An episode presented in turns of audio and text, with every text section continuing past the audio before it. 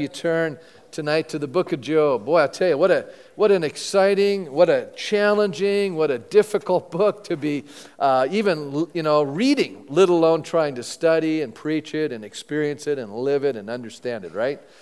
Uh, it's interesting. Uh, Philip Yancey has written a number of books. He's a well known Christian author. He wrote a book called Rumors of Another World. It's not quite as well known as some of his other works. And he writes in that book No one gets an exception from hardship on planet Earth. How many know that's probably true? You know, how many here would say, I, would, I wouldn't mind getting the exception card? Anybody here, you know, i i like to get that card. You know, I'd like to miss some of the hardships in life, but it doesn't usually work that way. How we receive hardship hinges on whether we believe in an alternative reality that transcends the one we know so well. So, what is really he's saying is simply this. If you and I only believe that there's life on earth and we hit hardship, it can be very heartbreaking. But if we know as a child of God that this life is not all there is, if we know that this is only a small fragment of the life we're about to live forever, then we can handle the adversity and difficulty that comes our way as a believer. He goes on to say the Bible never minimizes hardships or fairness, uh, actually, unfairness. Rather, you, when you start reading books like Job or the Psalms or Lamentation, you begin to recognize that there is hardship. Isn't that true? How many go, Yeah, that's right. I, I recognize that. And it simply asks us to hold final judgment until all the evidence is in. Because so often, when things are happening in our life that are very painful, we, kind of, we can get upset with God, we can get upset with life. As a matter of fact, when we read the scriptures, we recognize that. Job got a little upset with God. And God can handle our emotions. God can handle the fact that maybe we're, you know, having a hard time with what's happening in our lives. But what he's suggesting is that you and I may not know the whole story. We may not know that actually the course that God is taking us over possibly could be the best course. You know, I could just go on and on, talk about silver linings in the clouds. I could talk about, man, I would have never done it that way, but at the end of the day, this is even working out better than I thought, you know, and it's coming through this realm called hardship. In the face of everyday fear, what does Jesus do? He points to things like lilies or sparrows, and you know what he calmly says to us? Just trust me. Isn't that an amazing statement? Then he goes on to say something like, Why don't you put God's kingdom first? You know, it's not something that we want to do. It's not the orientation that our culture has, putting God ahead of everything else. We're afraid to do it, let's be honest, right? Because we're hanging on to what this world offers, because it's the world we know. And so often we say, well, you know, the things that are spiritual are a little bit harder to wrap our hearts and minds around. You know, trust does not eliminate the bad things that may happen whatever sparks our fear in the first place. You know, trust simply finds a new outlet for anxiety and a new ground for confidence, and that's in God Himself. I, I really believe that, you know, when we come to the end of ourselves, that's when life really gets good. Because now we have to learn to trust God in a way we have not before. Let God worry about the worrisome details of our lives most of which are out of our control anyway. Isn't that true? How many here could say, you know, Pastor, I hate to admit it, but I'm a worry wart. You know, I stress and fret and worry about all, all kinds of stuff. Is that you tonight? I just want to encourage you a little bit. You know, you don't have to live in a state of worry. You know, think about this. How many here, you're a parent tonight? You're a parent. Let me ask a question tonight. Don't you want the best for your child? How many can say that's true? I really want the best for my kids. Isn't that true? Where do you think we get that from? I believe that that instinct, that desire is put in our hearts by God the Father. Now, if, if you and I want the best for our children, how much more does our Father in heaven want the best for you and me? So why are we sweating? You know, is He not our Father? Will He not care for us? The answer is, of course, He will. But we have problems sometimes. Well, one of the most enigmatic or perplexing character in the book of Job is a man by the name of Elihu. And he doesn't even show up in the book until chapter 32, which is a long ways from the beginning of the story. So, you know, just a quick review of the book of Job. First two chapters, you have a prologue. In the prologue, we have a setting of what's happening. Job is a man who is blameless, he's a man who fears God, he's doing what God's asking him to do. He's an awesome believer. But you know what? there's a little thing that's going on in the heavenly realms, totally unaware to Job. There's a conversation between Satan and God, and God points out to Satan that here's an amazing saint. He fears God, he's avoiding what's evil. You know, pretty good guy, right? He's blameless. And Satan says, Well, you know, God, the way you've been treating this guy with kid gloves, I mean, anybody could serve you. I mean, he's the richest guy in the world. He's one of the wisest people. Everybody's following him. You know, everybody respects him. I mean, you know, God, just let a little adversity hit his life and we'll see if he serves you for nothing. And so we, we, God says, Hey, I know what this guy's like. I know he's not going to buckle under the adversity. And so all of a sudden, uh, God allows Satan to attack him and he takes away you know, his health. He loses all of his money. His children are lost to a crisis. And, uh, and then even the esteem that he once had in his community is totally dissipated. And he feels like he's worthless. I mean, his whole life comes crashing down. And so we pick up the story. You know, Job's trying to process all of the difficulty that's come into his life. And three of his friends show up. They're going to try to help him walk through and comfort him through the experience. And for seven days, they sit there and say nothing. They're just kind of, you know, can't believe that Job is in this deep, dire terrible situation in his life. And then they began to talk to Job about what possibly God could be doing in his life. And the basic premise goes something like this. And you have to understand the Old Testament to really understand the story. It goes something like this. You know, in the book of Leviticus, if you obey God, God blesses you. And if you disobey God, God allows curses to come in your life. And so the three friends are looking at Job's life and saying, Man, Job, you've had so many curses coming into your life. It just must mean that you've disobeyed God somewhere. So the whole, they've kind of work it out in their mind and they basically say, Job, you must have really sinned bad to be in this mess. But I'll tell you what, all you need to do is repent and God will restore all of that prosperity and all the good things back in your life. And Job goes, Wait a minute. I didn't do anything to deserve this. And now Job begins to say in his, in his speeches that God has treated them unfairly, that he doesn't deserve what he's experiencing. He says, Yeah, I may have done something wrong, but nothing that deserves what I'm getting. And he says, I'm blameless. I didn't do anything. And you know, Job is right. He didn't do anything. And so, what we're learning is a little bit of the theology of the day, and it's called retribution theology. And by the way, this theological idea is pervasive in our culture today. And many Christians, we kind of do this kind of thing. You know, we think, hey, if I'm doing the right thing, God will bless me. If I mess up, I can understand if I'm getting disciplined by God. But when I don't do anything wrong, why am I having this hardship in my life? And Elihu is going to bring out some other ideas of why that could possibly be. Now, it's interesting that some of the Bible scholars uh, really don't believe that Elihu adds anything to the discussion. And my thinking is, well, you know, one of my own teachers, Dr. Uh, Tremper Longman, says this in a word, Elihu offers nothing new to the debate concerning Job's suffering in terms of substance. You know, I really appreciate Dr. Longman. I know him personally. I've had courses with him, but I don't agree with him. I don't agree with some of the other scholars that say, you know, he's not adding anything to the equation. I actually go along with Pastor Ray Stedman, who says this Some regard him as a brash young man full of arrogance and youth. You know, he's kind of angry. We're going to see that in a minute. Some think that Elihu adds nothing to the conversation, but really, merely repeats the argument of Job's three comforters. Um, still others dismiss Elihu's words as meaning, a meaningless interruption, noting that God, when he enters into the discussion at the end of the book, doesn't even mention the character. So Elihu kind of comes in, says his piece, and goes out, and you have all of these discussions of who is this guy? What is he saying? What's he really adding? And I'm saying to myself, look, anytime you have six chapters in a book called the Bible, there's got to be a reason for it. You know, that's how my mind works. There's got to be a reason for it. So I just started looking. I'm like the little boy, you know, that uh, was put in the room, you know, and all that was was manure in there. And he got all happy and whistling and started digging away. And somebody said, How come you're so happy? There's got to be a horse in here somewhere. You see, I believe there's got to be something in these six chapters worth looking at. So that's what we're going to do. We're going to look at these, at least three of these chapters tonight. And I want to show you some of the powerful things that we can learn from the story. Job chapter 32 and um, verse 1.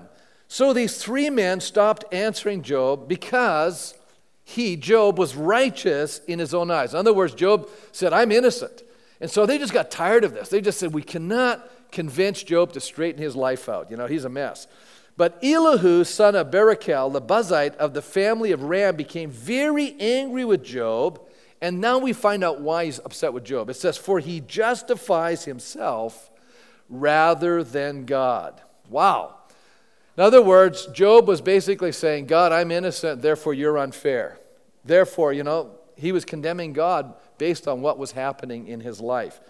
Now, here's a young man who's the Bible says was angry with Job.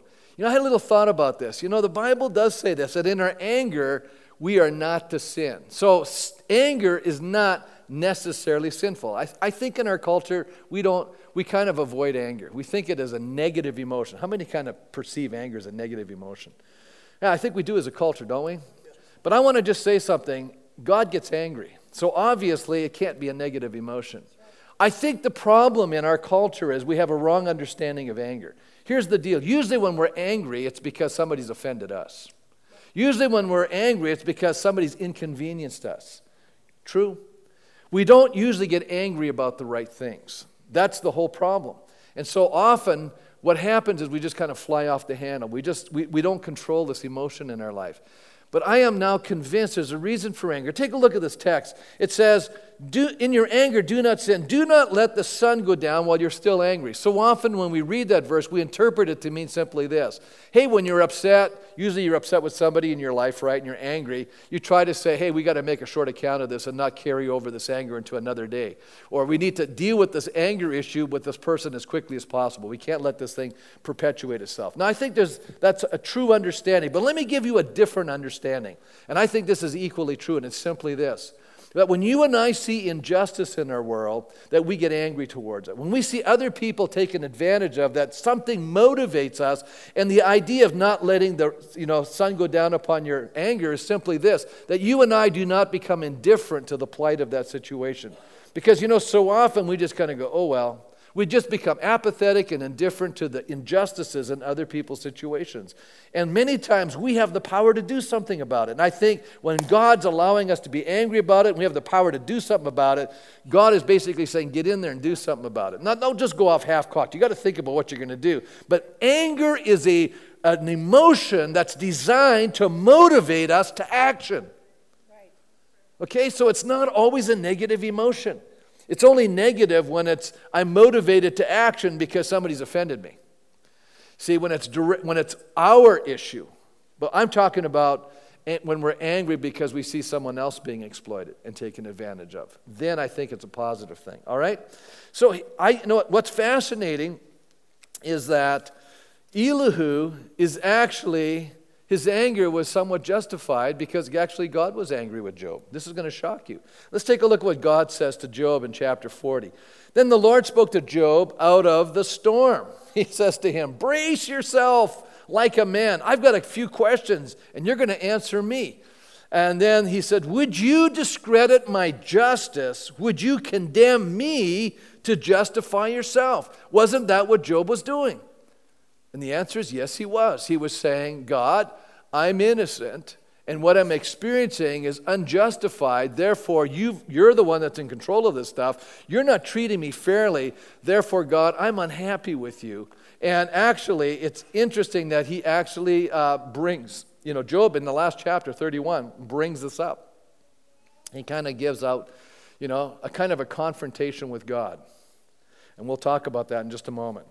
Elihu is also angry at Job's friends. Look at verse 3 of chapter 32. He was angry with the three friends because they had found no way to refute Job, and yet they had condemned Job. In other words, they were saying, Job, you got a problem, but they never really got down to dealing with Job's issue. And so he's upset about that. Oh, by the way, God was angry with those three guys too. It says in Job chapter 42, verse 7 After the Lord had said these things to Job, he said to Eliphaz the Temanite, I'm angry with you and your two friends because you've not spoken the truth about me as my servant Job has. So, why am I saying all of this? I'm saying Elihu was on the same page as God. He was angry at these people for the right reasons, except for one, and we'll talk about that in a little minute. Okay. I think one of the reasons why God never mentions Elihu is God wasn't really angry with Elihu. He wasn't upset with him. He was upset with Job because Job was condemning him. He was upset with the three friends because they were condemning Job. And they said a bunch of things about God that weren't true. Now, as we look at the story, we find out why Elihu hasn't entered into the equation until this moment. And he explains it in chapter 32, verse 4. Now, Elihu had waited before speaking to Job because they were older than he. In other words, he had respect to people that were of age, that were older than him. He said, Hey, I just expect these guys to know what to say. But when he saw that the three men had nothing more to say, his anger was aroused. In other words, he just couldn't sit still anymore. He just goes, This is nuts. I mean, these guys are not dealing with the issue at hand. And so he enters into the conversation at this point. I think there are three main things that Elihu's presence and discussion here at this point in the story actually helps us advance a little bit of the discussion of why Job is suffering. And I want to look at the first thing that Elihu brings to the discussion. And it's simply the placement of his words. In other words, where he comes in into the discussion. I think it's very fascinating. I want to just remind us if you look at chapter 31, the last statement in chapter 31, verse 40 says, And the words of Job are ended. In other words, Job lays down a gauntlet. He says, Okay, God, if I'm guilty of this, you can do this to me. If I'm guilty of this, you can do this to me. And Job is really basically uh, he's using hyperbole.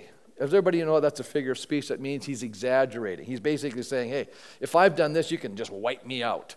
I mean, he is just really, you know, uptight about what's happening. And he kind of goes down, and, you know, last week I brought it out. There was about five things he said. If I'm guilty of this, you can do this to me, God. You know, if I've been cheating on my wife, me and my wife be taken away from me, and maybe somebody else gets her. I mean, he was really basically saying, I'm innocent, God. And he's waiting for God to say something. As a matter of fact, I think the other three guys are standing there looking at Job and going, My goodness, he's just about to ask God to send lightning down from heaven and zap him, you know? And they're all waiting for something to happen. They're all waiting for God to speak. And you know what happens? God doesn't talk. And I, and I came to this deep realization, you know. Well, Job 27, he says, As surely as God lives, who has denied me justice, the Almighty who has made my life bitter. He's blaming God for his life. He's blaming God for his pain. He's blaming God for his suffering. He's waiting. God doesn't do anything. And I think the reason why God doesn't say anything or do anything, because God's basically saying, I don't owe you an explanation. I don't owe you an answer. And I think in our culture, we have it all backwards. We somehow feel God owes us something. Let me ask you a question What does God really owe us? He doesn't owe us anything. What do we owe God? Everything.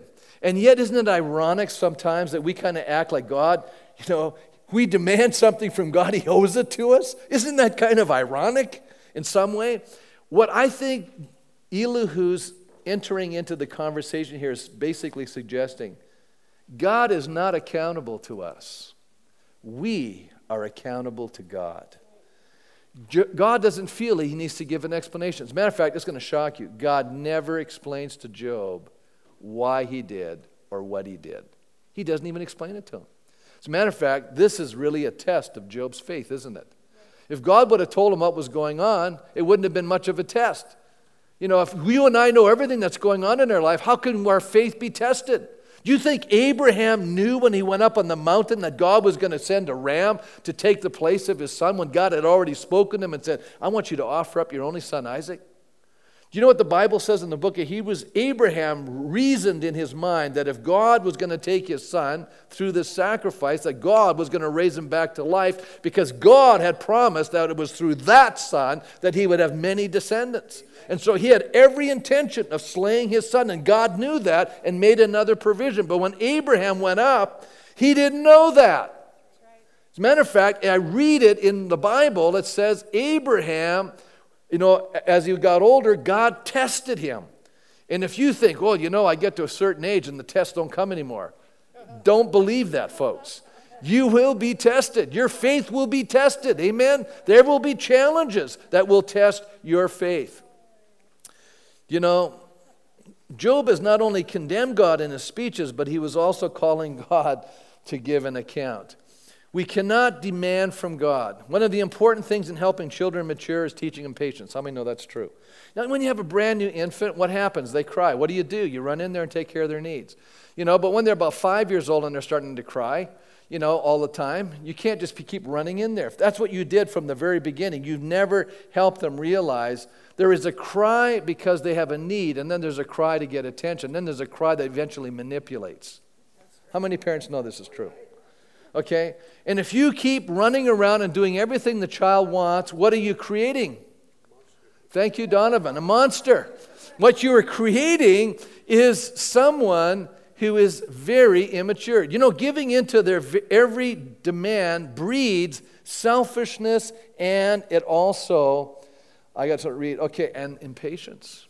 How many have ever run into uh, demanding people? You know, demanding people act as if they're the most important or they are the only person. How many know that's true? That's the way they behave, like they're it, you know? And it's all about them. Now, you know how I perceive this? You're gonna, you're gonna love this. Have you ever gone to the store and you're in the store? It could be the supermarket, it could be Walmart, it could be the mall, and all of a sudden there's a two or three year old and they're throwing a temper, temper tantrum. How many have ever seen that? You know, and immediately, what do you feel? I feel bad for the parent. Does anybody else have that same emotion? You just go, I feel so bad. And you see the parent, they're trying to deal with the child, you know, and the child is incorrigible. You cannot, they're, they're, they're not even rational. You can see they're out of control. They're probably overtired, you know, or they're, you know what I'm saying? So the poor parent's trying to deal with this, right? Now, let me tell you something. You have to address that behavior. If you never address that kind of behavior, you know what happens? They grow up pulling this stuff. It's not as nice, you know, two or three year old, you go, yeah, they're a little immature. But you know, but when they're 30 years old, it gets a little embarrassing. You know? They're throwing a temper tantrum. And you don't think adults throw temper tantrums? It's very disgusting. You know, it's, it's really showing a tremendous sign of immaturity. This person has never grown up. It's all about them. Do you know part of maturity is when you shift your thinking and it's not just about me? I can tell when I can see people maturing based on how they relate to other people. And I can tell when people are totally full of themselves, that's a sign of immaturity, you know. That's not a healthy place to be.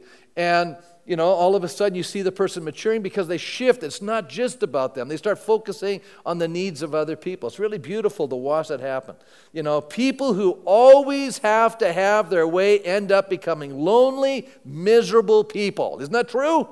How many have met lonely, miserable people? You know, and you can see why they're lonely and you can see why nobody wants to spend time with them because they're just purely miserable people. So I'm trying to help you. I'm your friend. Believe it or not, I'm trying to help you get past all of that nonsense. I want you to grow up because God wants us all to grow up. It reminds me, as I was thinking about this, this book by Philip Yancey, this called Disappointment with God. Some of you probably read the book. And he shares the story of a man he calls Richard who was struggling with his faith because of all of the disappointments he had experienced with God. Now, let me say something.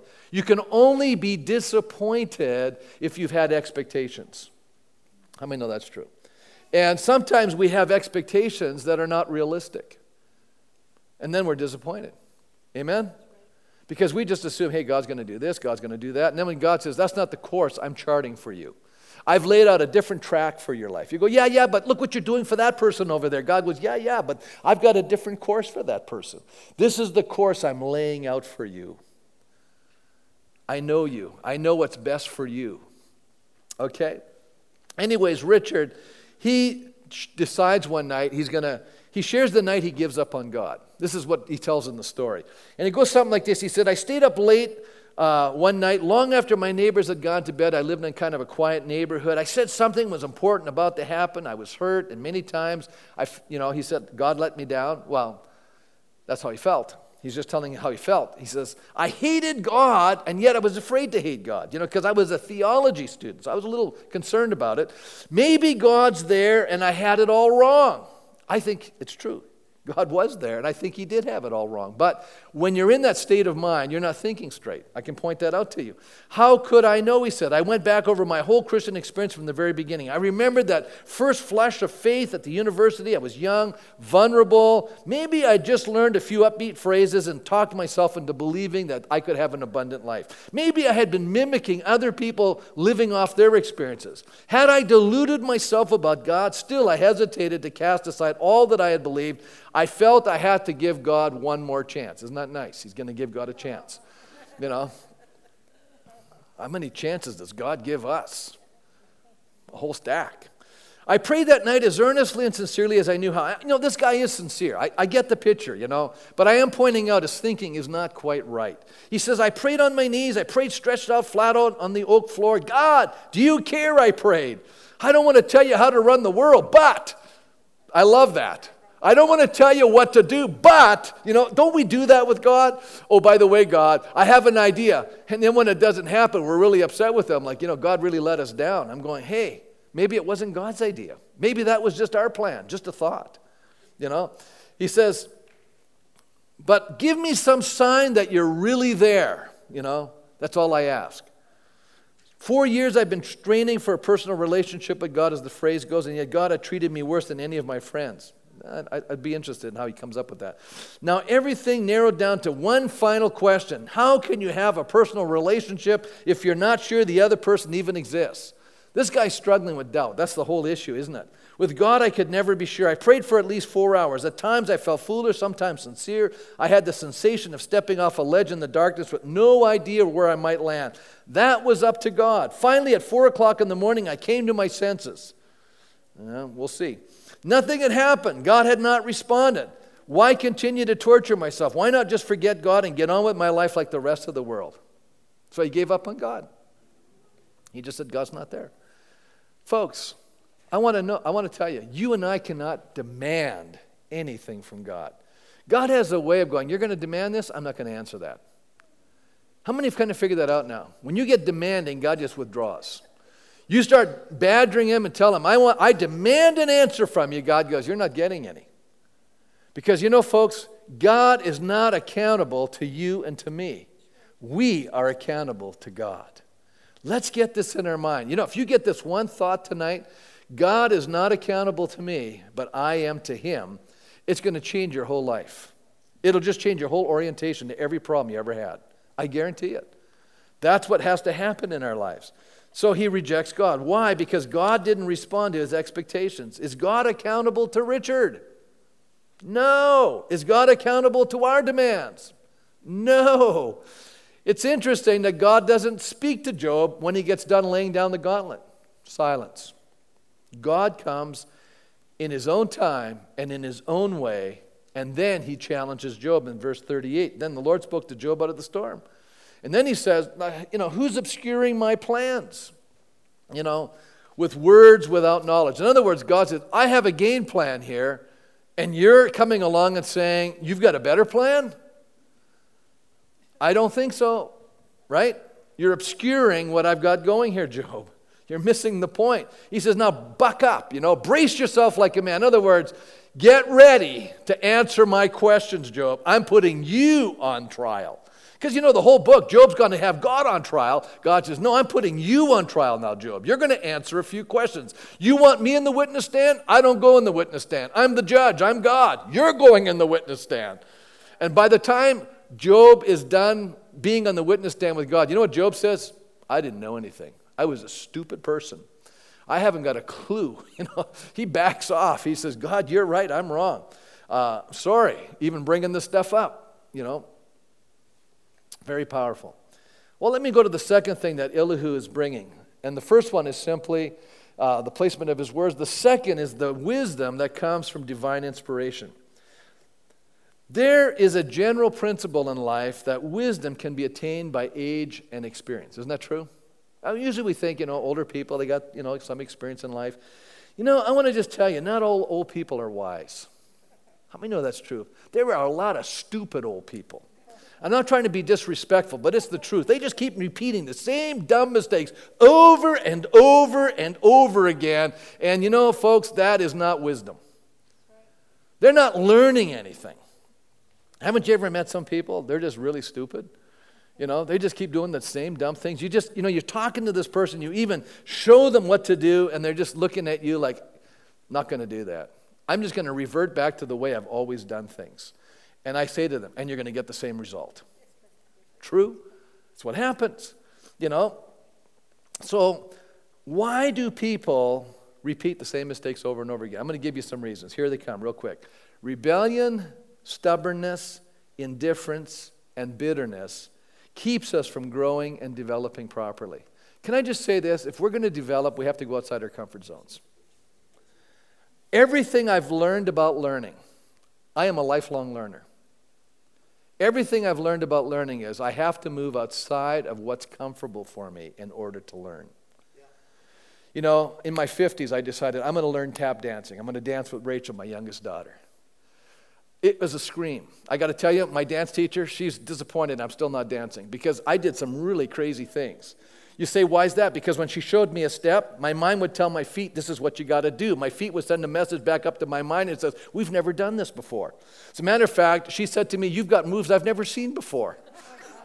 you know, because your mind is trying to tell your feet to do something. And, you know, when you're five years old, it just kind of happens naturally. When you're in your 50s, it just doesn't work that way.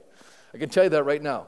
Okay, you're outside your comfort zone. You have to make a fool of yourself in order to learn. You know, I decided, hey, I'm going to learn a new language. I took Greek. My professor said, if anybody in this class says it's all Greek to me, you get an F. Because you know that's a saying, right? It's all Greek to me. I don't, not, I don't understand a thing. I want to tell you, I didn't say it out loud, but there were times in that class where I was thinking, this is all Greek to me. I was not getting it, it was flying over my head. I was drowning in the stuff. But you know what? Eventually, I notice now I can actually pick up Greek terms and I see things and I'm reading texts and I'm actually picking up Greek words. Wow. You know what? I had to suffer to get to that place. And let me tell you, it was a, uncomfortable. Why am I saying this to us? We have to understand something. If you're going to develop as a person, you're going to experience things that are not comfortable. Well, but I, I, I want to be comfortable, Pastor. I, w- I want to have an easy life. I don't want any hardships. I don't want any difficulties. And I'm going to say, you're going to remain an immature person. But God is too good. He says, I'm not going to leave you like that. I'm going to prod you. I'm going to move you along, you know, even though you're a little reluctant to learn. How many, you always feel good after you achieve something that was really difficult? How many feel good about that? Any other clerics in the room besides me? You know, you always feel good when you achieve something, right? I love achieving things, you know? And I've learned over the years that even the journey is worth it. Even the difficult moments are worth it. That's how you learn. And God is going to teach us. You know, ultimately, wisdom is a gift that comes by the Spirit of God. So Elihu contends that the truth that he's going to speak is actually coming by the wisdom from God's Spirit. Look at verse 7 of chapter 32.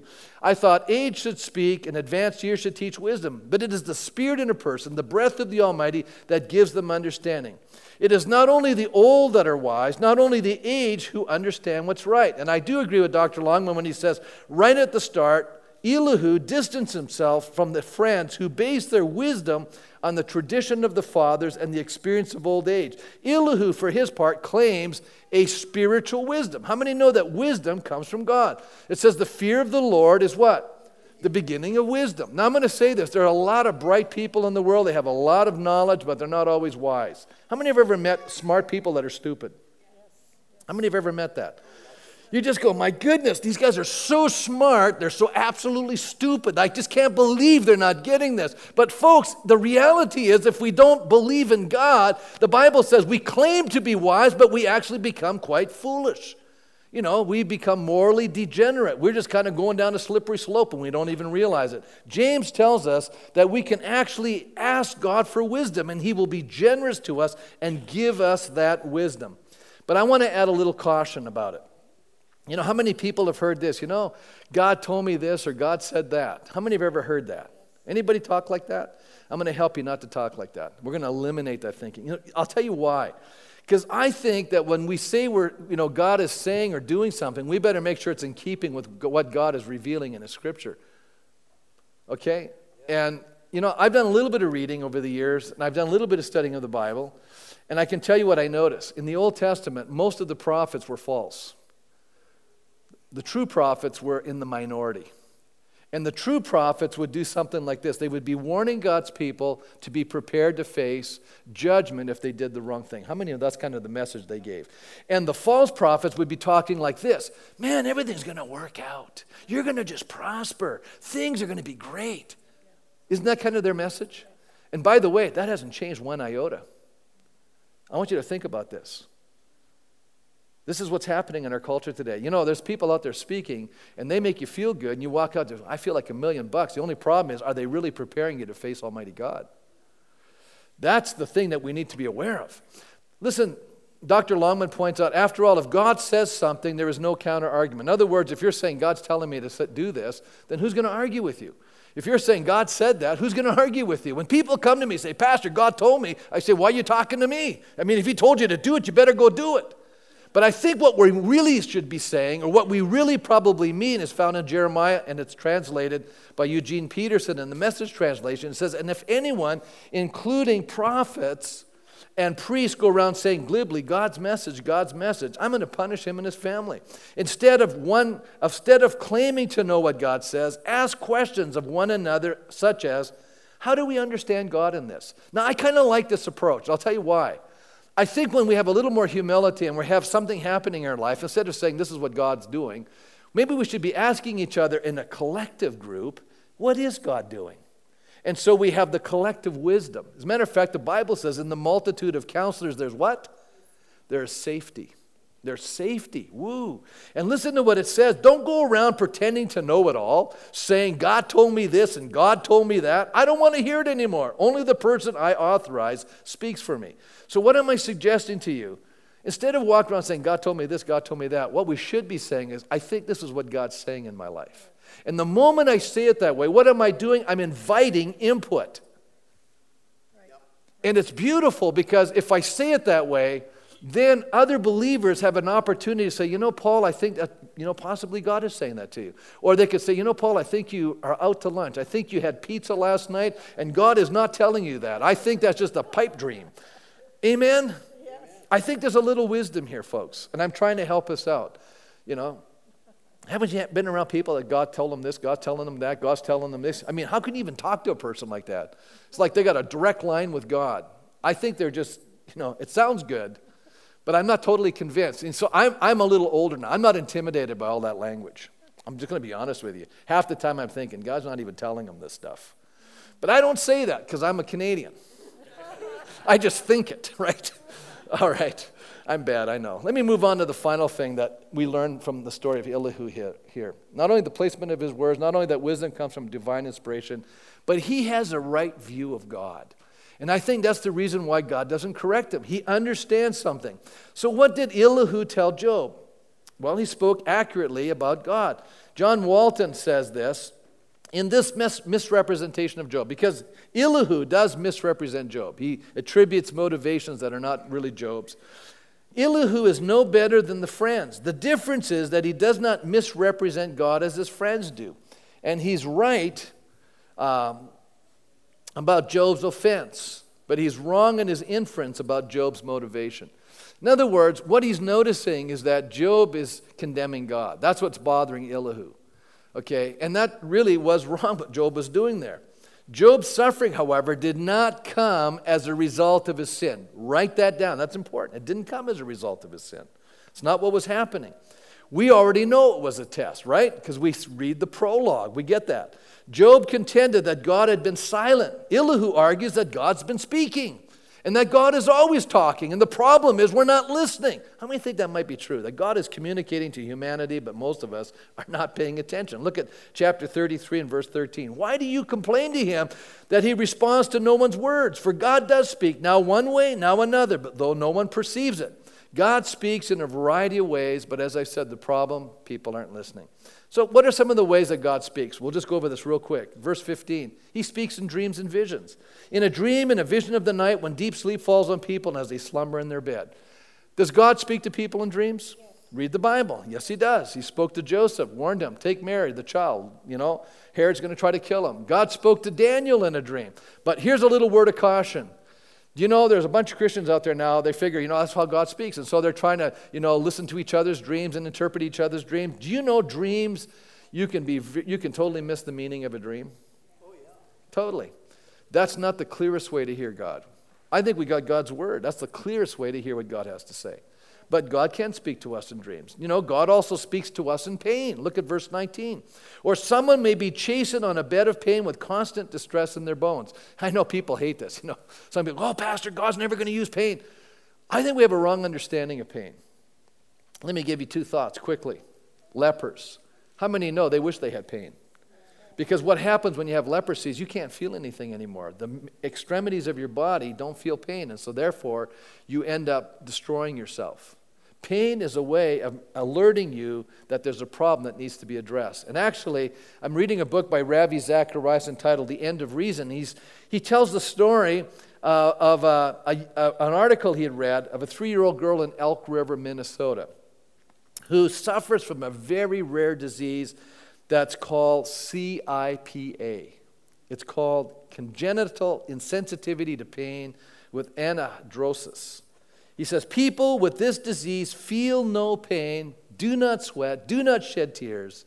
There are, there's only approximately 100 cases known in the world, and the problem is they have no sense of pain. So when, when little Gabby, the story is told of a little girl named Gabby uh, Gingras, at four months old, her parents noticed she was biting her own fingers and they were bleeding, and she had no expression of discomfort. At two years old, they pulled her teeth because they were afraid that she was going to eat the you know members the, the indexes off her fingers you know just take those things off as a matter of fact she could put her hand on a hot plate and burn herself without a twinge of pain she had to wear safety glasses because one time she began to scratch her eye and she started wrecking her cornea. She had no sense of pain. How many get an idea that pain may be a positive thing?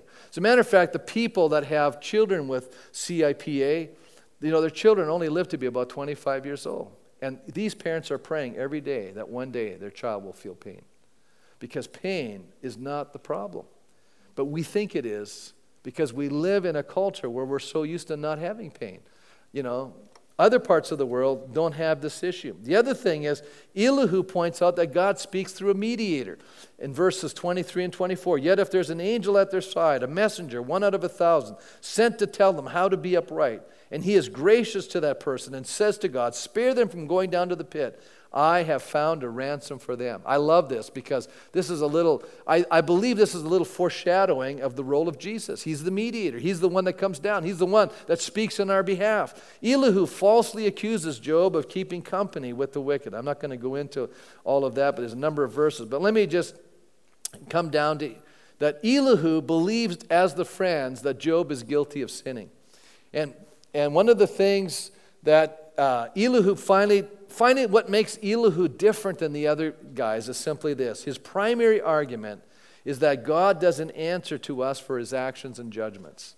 He is God, and what he does is always right. Look what it says in chapter 34, verse 12. It is unthinkable that God would do wrong, that the Almighty would pervert justice. Who appointed him over the earth? By the way, who appointed God over the earth? He made it, right? I mean, who put him in charge of the whole world? If it was his intention and he withdrew spirit and breath, all humanity would perish together and mankind would turn to the dust. What is he saying? We need God. God doesn't need us. Humanity then is accountable to God. Verse 17 Can anyone who hates justice govern? That's a great question. Now, you can say, well, yeah, there's people that are leaders that are not very just. Yeah, but they're not really qualified to be a good leader. He says, good leaders do things right. He says, Listen, can anyone who hates justice govern? Will you condemn the just and the mighty one, speaking of God? Is he not the one who says to kings, You are worthless, and to nobles, You are wicked, who shows no partiality to princesses and does not favor the rich over the poor? For they are all the work of his hands. God's judgments are accurate, he knows everything. As a matter of fact, in verse 21, his eyes are on the ways of mortal. He sees their every step. There is no deep shadow, no utter darkness where evildoers can hide. God has no need to examine people further that they should come before him for judgment. Without inquiry, he shatters the mighty and sets up others in their place. What is he basically saying? Listen, God doesn't have to try to figure out what's going on. He already knows what's going on. He knows the motivation of every heart. When God acts, it's always the right thing. And what Elihu is saying is, Job, don't, don't say that God doesn't know what he's doing. Don't, don't say that God is being unjust in this situation. God is more than fair. We don't always understand what's going on in our lives. So, who are we to question what God is doing in our life? Isn't that great? Who are we to question God? Just a thought. Who are we to question God? When we embrace that God is good and loving, and by the way, if you read the Bible, you're going to come away with that conclusion.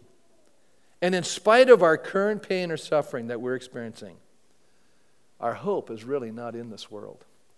Let me close with this last statement by Philip Yancey. He says, In my visit to churches outside of North America, outside of Europe, outside of affluence, is what he's saying. He says, One thing stands out sharply their view of hardship and suffering. We who live in an unprecedented comfort seem obsessed with the problem of pain. Skeptics mention it as a major roadblock to faith, and believers struggle to come to terms with it. He says, even our prayer meetings reflect how we focus on illness and we request prayer for healing, but he said that's not the way it's in other parts of the world. I think it's very fascinating. I have a theory, and it goes something like this We have it so good in the world in which we live that we almost have a little heaven on earth. And anything that disrupts that, we feel like we're being gypped. Okay? The only problem is, this is not the destination. I just want to point that out to us. Our destination is up ahead. We are journeying through this life and we are being groomed and developed by God to spend all of eternity in heaven. This is not heaven. And so, why are we shocked when we have difficulty on this side? This is normal. But because we've had so much affluence and blessing, we think that's normal. And for the majority of people in the world, that's abnormal. I'll tell you that right now. It's abnormal. And so they don't even think like us. How's that? So a lot of the stuff we're rattling about, they look at us like, what are you talking about? Because when you read the Bible, and I have many times, what I notice is there is pain, there is sorrow, there is suffering, there is tests, there are difficulties, there are challenges. But the Apostle Paul says they're all but light affliction when we compare it to what's on ahead. Let's stand tonight. I've entitled this sermon, Let God Be God. What do you think? You think it's good to let God be God? How many think that might be a smart thing? How many think God's an all wise person? How many believe that God is a loving person? How many believe He's a loving Father? How many believe He really cares about us? And even though we may journey with difficulty, and I'm not trying to minimize your sorrow, by the way, don't misunderstand. I'm not trying to minimize suffering, I'm not trying to minimize disappointment, I'm not minimizing hardship. Those are all real things. I believe God suffers with us. I believe we should pray for each other. I believe we should bear one another's burdens. You know, I, I, have, I believe in all of that, and I believe God's word teaches us that. But what am I trying to say tonight? For us to start telling God what to do, for us to try to make Him accountable to us, wrong approach. Amen? I think what we need to say is God, I'm accountable to you. I believe I'm going to submit myself to you, my Father. You are the all wise God. He's laid out a track for each one of our lives, and they all look a little different. Don't, don't compare your track with somebody else's. You're not that person. God has something in mind. We all have to give an account before Almighty God. He puts certain things in all of our lives, does He not? Some people He gives more, some people He gives less, some people He expects more, some people He expects less from. But ultimately, He expects us to be faithful. He expects us to embrace Him and, like a child, just trust Him. And I think that's the bottom line. You know, all of my study over all the years, I come to one last bottom line with God. And it comes something like this I just got to trust Him. I got to trust Him when I don't understand. I love being a Christian. I love it because I don't need to know everything. I can, I can live with mystery. I can live with uncertainty because I know I have a God who's, who's my certainty. I can live with, you know, the fact that I don't know what tomorrow holds, but I do know the one who's holding my tomorrow. And I know ultimately I'm going to be with him. That's the most important thing. And maybe you're here today, you don't know those things. I want to encourage you to know God is to know life. To know God is to know joy. To know God is to know hope, even in the midst of difficulty. And if you don't know Him, I'd love to talk to you tonight. You can just come and chat with me. I'd love to introduce you to Him. You can know Him in a personal way. That's a reality. You can know your sins are forgiven. But tonight, if you're a child of God and you're going through a difficult time, what am I saying to you? Trust God. Trust Him. You may never be able to figure it out. And God's not going to give you an answer. But He's going to do something better than that. He's going to give you His presence. That's what He gave Job. He gave him His presence. And to have the presence of God, there's nothing like it.